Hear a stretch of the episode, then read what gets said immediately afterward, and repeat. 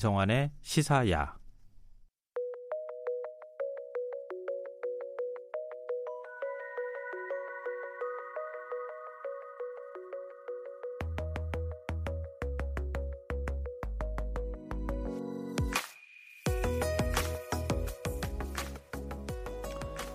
남극탐사는 그 무엇도 지어진 적 없는 미 개척지를 누비는 세상에서 가장 깨끗하고 외로운 여행이다. 앱슬리 체리 게러드의 최악의 세계여행에 나오는 문장인데요. 이 짧은 문장에 담긴 남극의 강렬함, 여러분은 느껴지십니까? 직접 가서 피부로 좀 저도 느껴보고 싶은데요. 남극은 너무 멀어요. 흔히 남극을 지구의 끝이라고 말하지 않습니까? 네, 지구 면적의 육 점 팔 퍼센트를 차지하는 남극은 그 인류에게 마지막 남은 미 개척지로서 지구상 유일하게 파괴되지 않은 원시적 자연 환경인데요. 그래서 모든 과학자들에게는 선망의 땅입니다. 우주 과학자들도 마찬가지입니다. 남극에서 하는 우주 탐사 훈련과 실제 우주 탐사를 비교하는 것은 아주 의미가 큰데요. 오늘 우주로 가는 밤에서는 인류 최후의 미 개척지 남극으로 떠나보겠습니다.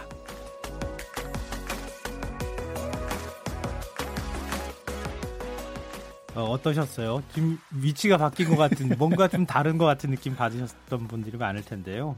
음, 문경수 과학탐험가께서 직접 오늘 다룰 내용도 소개하시고 이 코너의 분위기도 이제 세 단장을 해서 저희가 좀 이렇게 바꿔봤습니다. 인, 인사를 한번 드리긴 드려야 되겠죠? 아, 네. 그 매번 그 저한테 인사를 주시면은 제가 네, 네. 안녕하세요만 했었는데 네. 오늘 오프닝을 하는 바람에 어, 네, 그럼 여전히... 제가 안녕하세요 먼저 얘기하면 되겠네요. 네. 저한테 인사하시면 제가 네. 그렇게 얘기하겠습니다. 네, 김성환 씨 잘 지내셨나요? 네, 잘 지냈습니다. 일주일 동안 반갑습니다. 아니 오늘 보니까 방금 전에 방탄소년단도 소우주고, 네, 그렇죠. 어, 바로 이제 우주로 가는 밤 연결되고, 네. 뭔가 그렇게 짝짝 맞는 날 같은데요? 하, 이 뭔가 대중문화의 코드가 이게 과학과 우주로 가고 있는 게 아닌가? 어, 그러네요. 굉장히 뭐가 멋져 보이는 느낌이 들었어요. 저는 그렇죠. 방금 전에 하시는데. 네. 예, 지금 남극 탐사, 탐사 얘기를 꺼내주셨는데요. 네. 먼저 본격적으로 얘기를 좀 시작해보죠. 근데 우리나라도 지금 극지에 다 과학기지가 있는 거죠? 네, 있습니다. 네. 음, 남극 같은 경우에는 지금 세종기지가 있지 않습니까? 네네. 어, 그래서 한때 남극에 우리 세종기지 만든다고 해서 네. 야, 우리도 이제 선진국 반열에 드는가 보다. 세종기지 만드는 게 선진국 반열하고 관계가 있습니까? 어, 크게 있죠. 일단은 그 남극은 어, 소유권이 없잖아요. 어, 예, 네, 그래서 그렇죠. 연구 목적으로만 예, 아주 나름 좀 경제력이 있는 그런 나라들만 가서 이렇게 연구를 하는 곳이기 때문에 그 안에 들어간다라는 거는 어, 뭐 과학적 의미뿐만 아니라 어떤 경제적 음. 예, 그 나라의 어떤 그 국가 경쟁력을 얘기하는 예, 그런 어, 척도가 될 수 있는 거죠. 그럼 기분 좋게 받아들여도 되겠군요. 어, 그럼요. 네. 근데 뭐 남극 얘기니까 네. 먼저 남극은 어떤 곳이다. 우리는 사실 가본 적이 없으니까. 그렇죠. 가보셨어요? 어, 저도 못 가봤는데요. 네. 어, 일단 그 남극을 우리가 이제 그 보통 이야기할 때 지구 남쪽 맨 아래에 있는 예, 그 얼음으로 이루어진 그런 땅이라고 많이 생각을 하시는데. 네, 그렇죠. 어, 우리가 보통 남극을 얘기할 때 북극이랑 많이 혼동을 좀 하는 것 같습니다. 네, 그래서 그 두 지방의 조금 그 차이를 말씀드리면. 네. 일단 이 두 극지방의 가장 큰 차이점은 남극은 얼음으로 덮인 거대한 대륙이고요. 네. 땅이 있는. 그리고 어, 북극 같은 경우에는 유라시아 대륙과 북아메리카 대륙으로 둘러싸인 바다입니다. 아, 그러면 땅이 없어요, 북극에는? 네, 땅이 없는데 겨울이 되면 거기 눈 내리다 보니까 예. 그게 이제 마치 대륙처럼 예, 보여질 뿐인 거지 북극은 대륙이 아닙니다. 아, 그래, 그렇군요. 네. 그렇게 비교를 하시니까 확 뭔가 차이가 느껴지네요. 그렇죠. 확연하게 차이가 느껴지는데 아무래도 대륙이 있고 없기 때문에 또 다른 차이점이 뭐냐면 살고 있는 생물도 다릅니다. 자, 그래도 간단히 설명을 드리면 예. 남극에는 원주민하고 북극곰이 없는 대신에 펭귄이 살고 있고요. 예. 그리고 북극은 원주민과 북극곰이 있는 대신에 펭귄이 살고 있지 않습니다. 네, 이렇게 구분하시면은 어, 북극은 에스키모. 그렇죠. 근데 땅이 없는데 에스키모가 어디서 살죠? 아, 그 땅이 그 겨울에 이제 그 눈이 왔다가 그 눈이 녹아버리면은 예. 그 밑에 영구 동토층이라는 그런 예, 땅 밑에가 얼어 있는 그런 초목지대가 있습니다. 아, 네, 그래서 그렇군요. 그 위에 이제 에스키모들이, 대륙이라고 말할 수는 없지만 그렇죠. 에스키모들이 그 위에 이제 생존을 했던 거고요. 어, 근데 남극 같은 경우에는 십구 세기 말이 돼서야 예, 처음으로 이제 세상 사람들한테 그 존재가 알려졌기 때문에 좀 그런 차이점이 있는 거죠. 남극을 처음 발견한 사람이 누구죠? 남극을 발견한 사람은 아문센이 남극점을 탐험을 한 거고, 탐험한 거고요. 예, 아마 그 일대에 아, 있는 발견하고 뭐, 예, 탐험하고는 달랐구나. 그렇죠. 뉴질랜드나 그 일대에 살던 사람들은 아마 그 존재를 어렴풋이나마 알고는 있었을 겁니다. 그러니까 저도 이렇게 얘기하잖아요. 그렇죠. 잘 몰라가지고. 그리고 네. 예전에 저는 제일 먼저 네.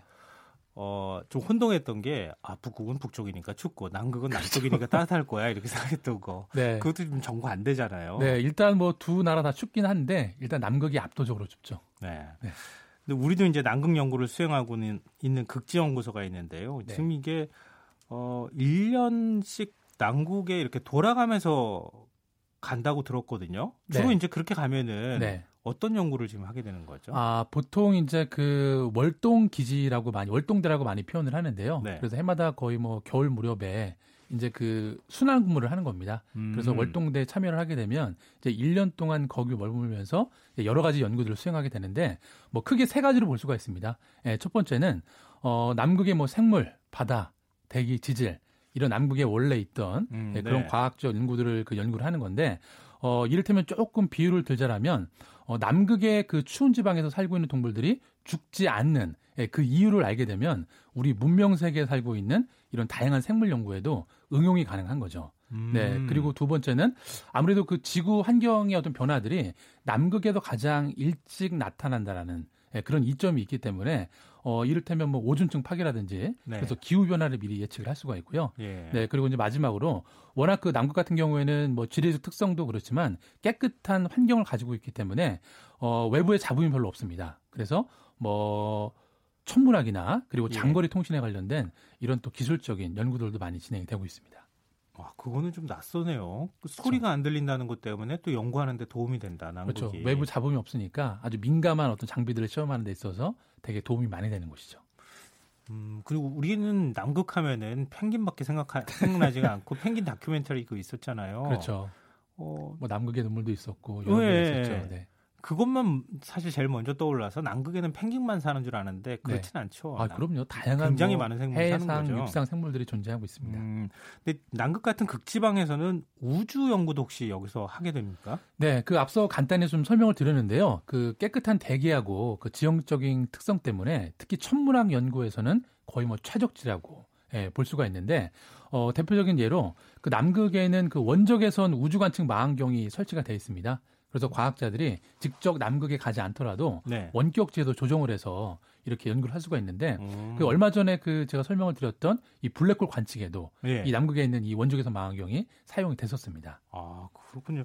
아무래도 뭐 빛도 없고 그렇죠. 어, 별 관측하는데 뭐 아무런 장애 같은 게 없, 없으니까 네. 네네. 그러니까 아무래도 좋을 수밖에 없는데 근데 일전에 서우주가 지구상에서 화성이랑 가장 비슷한 지역이라고 말씀하셨잖아요. 네네. 그러면 남극은 어디랑 비슷할 수 있을까요? 네, 쉽게 그 연상이 안 되실 텐데 일단 그 지질학적인 구조로만 보면은 서우주가 예, 화성 같은 행성이랑 가장 유사하다고. 황량한 뭐 사막 같은 느낌. 그렇죠. 예, 네. 그리고 이제 뭐 암석의 성분이라든지 네. 예, 그런 거는 똑같다 볼 수 있는데 그 남극의 경우에는 어, 남극 같은 경우도 지구처럼 극지방이 있습니다. 예, 그래서 이제 그 화성에 그 어떤 위성 사진을 보게 되면 양 극지방의 얼음 때문에 이렇게 하얀 잔상이 있는 걸 볼 수가 있는데요. 그래서 과학자들은 남극을 일컬어서 하얀 화성이라고도 부릅니다. 아, 그, 오. 네, 그러니까 어떤 극지방 연구를 예. 하는 측면에서는 그 남극이 아주 되게 그 화성이랑 비, 화성이랑 우주랑 비슷하다 볼 수가 있고요. 예. 그 특히 남극 지역에 그 리지 A라는 지역이 있는데 그 이 지역은 어, 고도가 높아서 성층권이 땅에 닿을 정도로 예, 그 정도 고지대를 이루고 있기 때문에 뭐 우주 관측은 일단은 가까워야만 더 많은 것들을 선명하게 볼 수 있기 때문에 뭐 그런 관점에서도 우주 연구의 거의 뭐 최적지라고 볼 수가 있죠. 어떻게 성층권이 땅에 닿을 수가 있어요? 어, 일단 한 성층권이 오십 킬로미터 이상 올라가야 있는 거 아닌가요? 근데 일단 남극 대륙 자체가 그 해발 고도가 높고요. 예. 예, 그 위에 또 뭐 다양한 화산이라든지 그런 고봉들이 있기 때문에 거의 맞닿아 있다고 볼 수가 있습니다. 어, 그 정말 신기하네요. 우린 네. 뭐 성층권까지 닿으려면은 네. 백오십 킬로미터다 뭐 이렇게 표현을 했지만 사실 네. 상상하기 어려운 거잖아요. 네. 근데 남극에서는 그게 땅에 닿았다 그러면은 바로 성층권 관련돼 있는 연구도 할 수 있고. 네, 그렇죠. 오. 네, 그래서 뭐 조금 더 그 설명을 드리면은 네. 그 일단 인류한테 지금까지 그 남극 대륙과 우주 이 두 미지의 세상을 끊임없이 탐, 탐험을 했잖아요. 네. 네, 그런데 아직 이 두 세상을 아직 다 이해하지 못했다는 측면에서도 또 두 지역의 공통점이 있다고 볼 수가 있습니다. 근데 남극에 가면 네. 어, 우주인 같은 존재가 있다는 건 이게 무슨 얘기죠?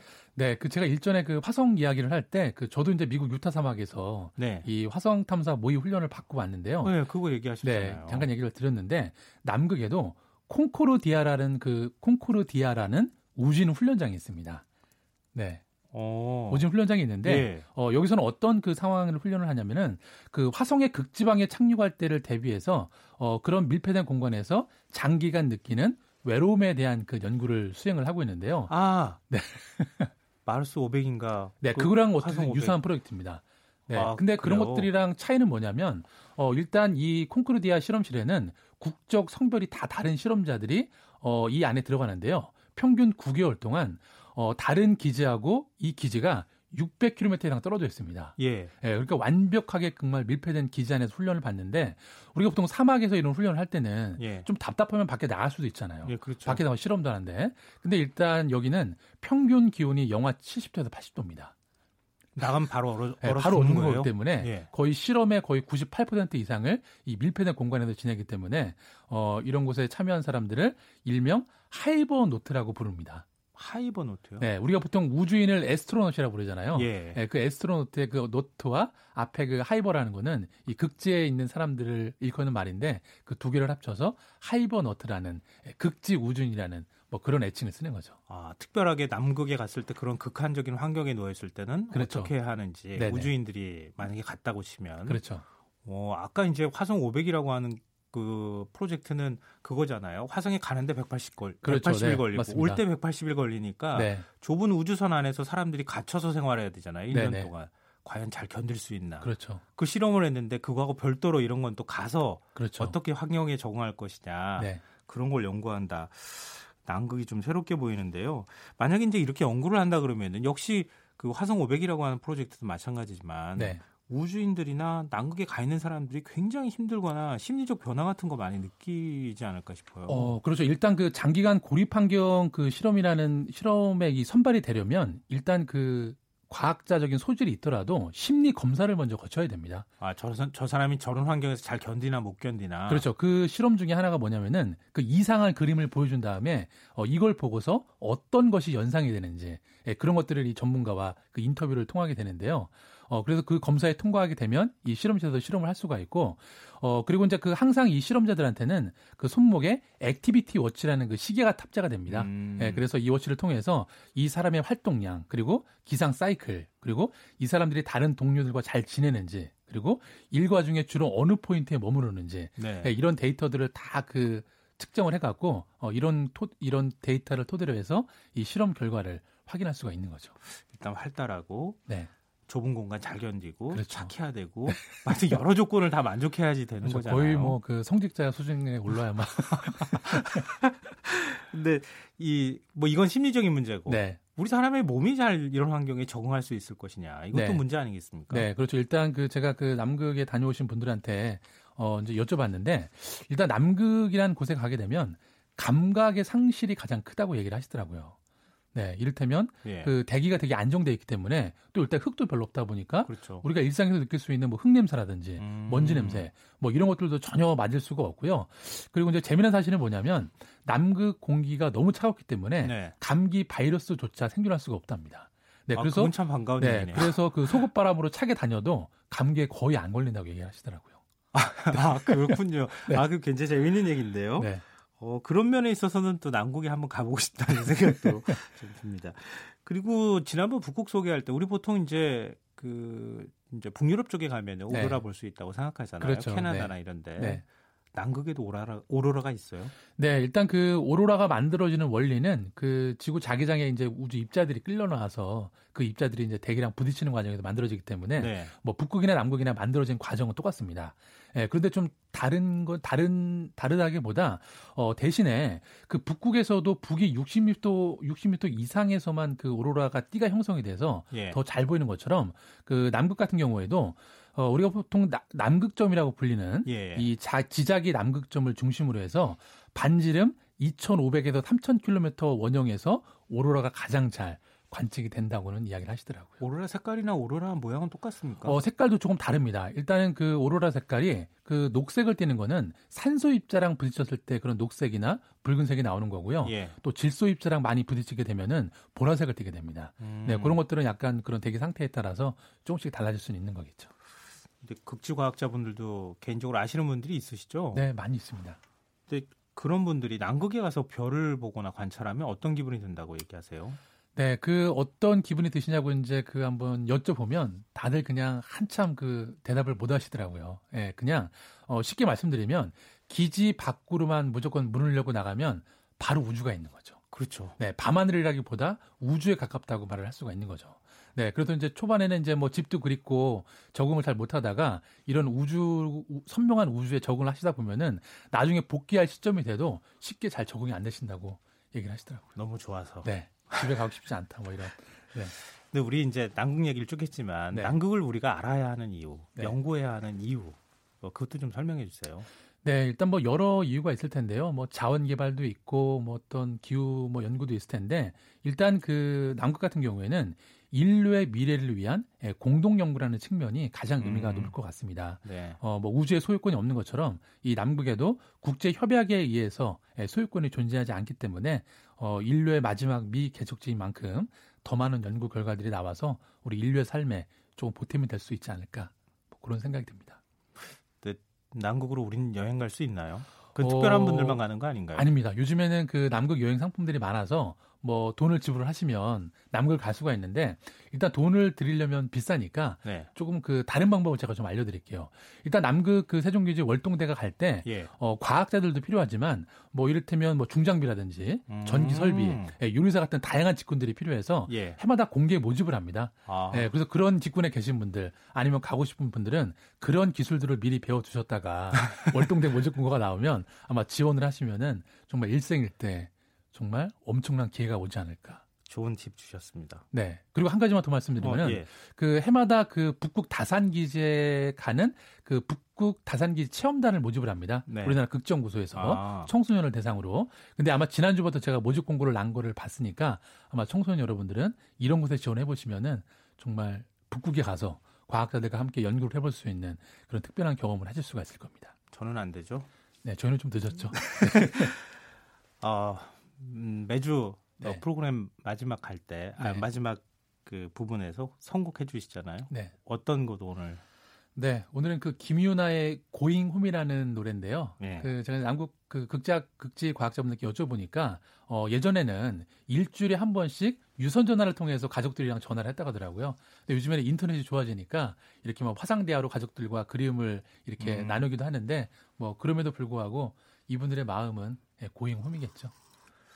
제가 끝내면 안 되겠죠 오늘 시작을 먼저 하셨으니까 직접 네. 끝내시죠 뭐. 네, 우주로 가는 밤 저는 문경수 과학탐험가였습니다. 다음 시간에 뵙겠습니다. 안녕히 계십시오. 네, 고맙습니다 해주셔야죠. 자, 오늘 모바일 상품권 당첨자 설명은 홈페이지 공지사항에서 확인하실 수 있습니다. 끝곡 김유나의 고잉홈 띄워드리고요. 전 내일 찾아뵙겠습니다. 지금까지 시사평론가 김성환이었습니다.